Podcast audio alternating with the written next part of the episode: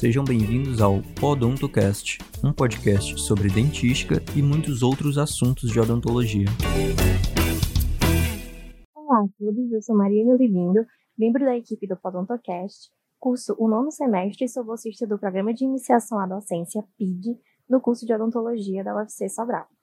Como já foi mencionado, estamos dando continuidade ao nosso novo quadro do Podontocast, o nosso grupo de estudos, com episódios que revisitam alguns temas pertinentes à odontologia e que agora serão abordados também na perspectiva dos estudantes. Dando continuidade à nossa discussão sobre o tema de restaurações diretas em dentes posteriores, seguimos no mesmo fio do nosso episódio anterior, falando sobre condições muito próximas do nosso cotidiano clínico e da nossa prática enquanto estudantes. E para começar o nosso episódio, eu gostaria de fazer um exercício de imaginação com o nosso ouvinte. Imagine só, você está na clínica, preparou toda aquela mesa operatória com inúmeros instrumentos e está ali pronto para atender o seu paciente, né? Ele senta na sua cadeira, você examina e o dente da vez é o dente 47. Ali depois do 46 e antes do 48. Você então segue sereno para o seu isolamento, mas o lençol rasgou. Mas tudo bem, né? Você recomeça e faz novamente o processo. Só que outra vez ele rasga. Então, lentamente você sente aquele nervosismo despontando ali no horizonte da clínica. Não sei se soa familiar, mas brincadeiras à parte, nós gostaríamos de abordar um aspecto muito importante nas restaurações dos dentes posteriores, que é o isolamento do campo operatório. O isolamento é uma etapa muito importante em qualquer técnica restauradora lesiva, como também o é nas restaurações diretas, principalmente. O que podemos pensar, então, como dica importante para evitar essa situação chata e também um pouco angustiante dos lençóis rasgados no isolamento desses dentes. Uma coisa que me ajuda bastante é checar os pontos de contato, principalmente nos dentes posteriores.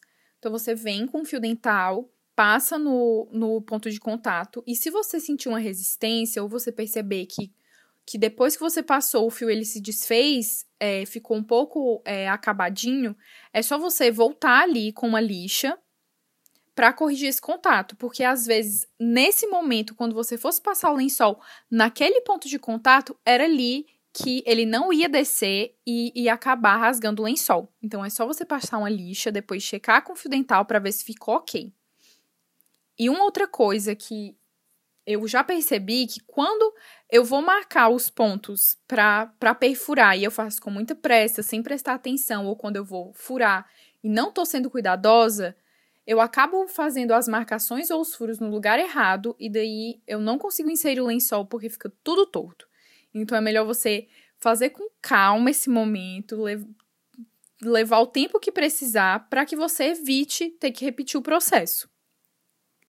Além disso, o isolamento absoluto se tornou indispensável em toda conduta restauradora, diante da ocorrência da pandemia e da necessidade de evitar os aerosóis na nossa rotina profissional.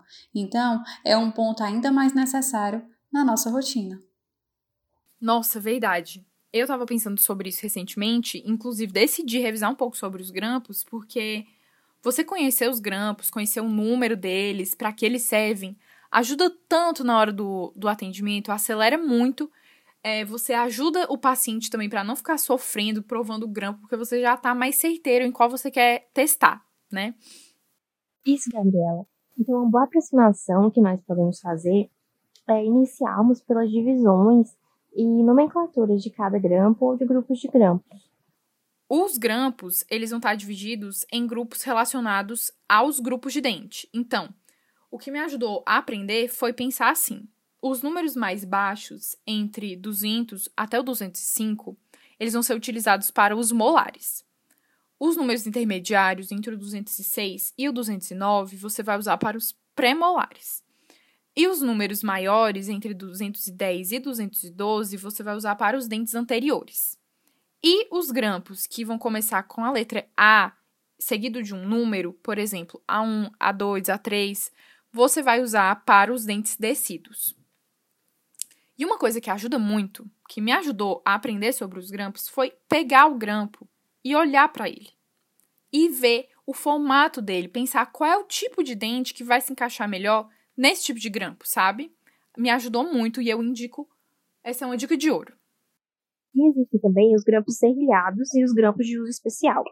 Esses grampos eles vão variar quanto ao tipo de nomeação e também são, em geral, grampos com modificações ou características que otimizam a estrutura de um grampo comum para se adequar aos casos de variações nas estruturas dentárias. W8A, por exemplo, ele é um grampo que produz um abraçamento mais firme e retentivo do dente, devido a uma lâmina de ancoragem que tem uma maior retenção, sendo ideal, então, por exemplo, para casos de molares semi-erupcionados.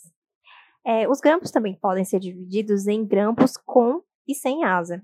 A asa de um grampo ela é uma extensão lateral que possibilita um maior afastamento do lençol de borracha e também melhora a visibilidade do campo operatório, algo que é muito importante quando também se aborda dentes posteriores em restaurações.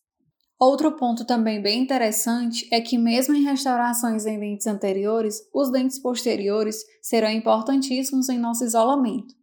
Isso porque, ao restaurarmos, é importante que tenhamos um campo visual mais extenso, ou seja, o nosso isolamento ele será deslocado para os dentes mais afastados para que vejamos adequadamente a nossa área de interesse.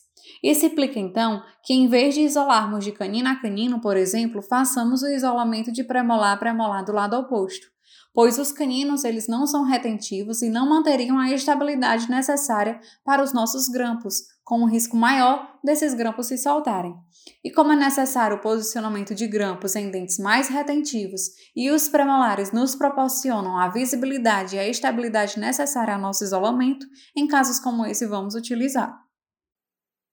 Pensar nesses pontos se torna algo importante, principalmente porque o conhecimento das singularidades e o emprego adequado da intervenção odontológica para cada elemento se traduz em algum momento na longevidade do nosso trabalho e também no sucesso da nossa abordagem.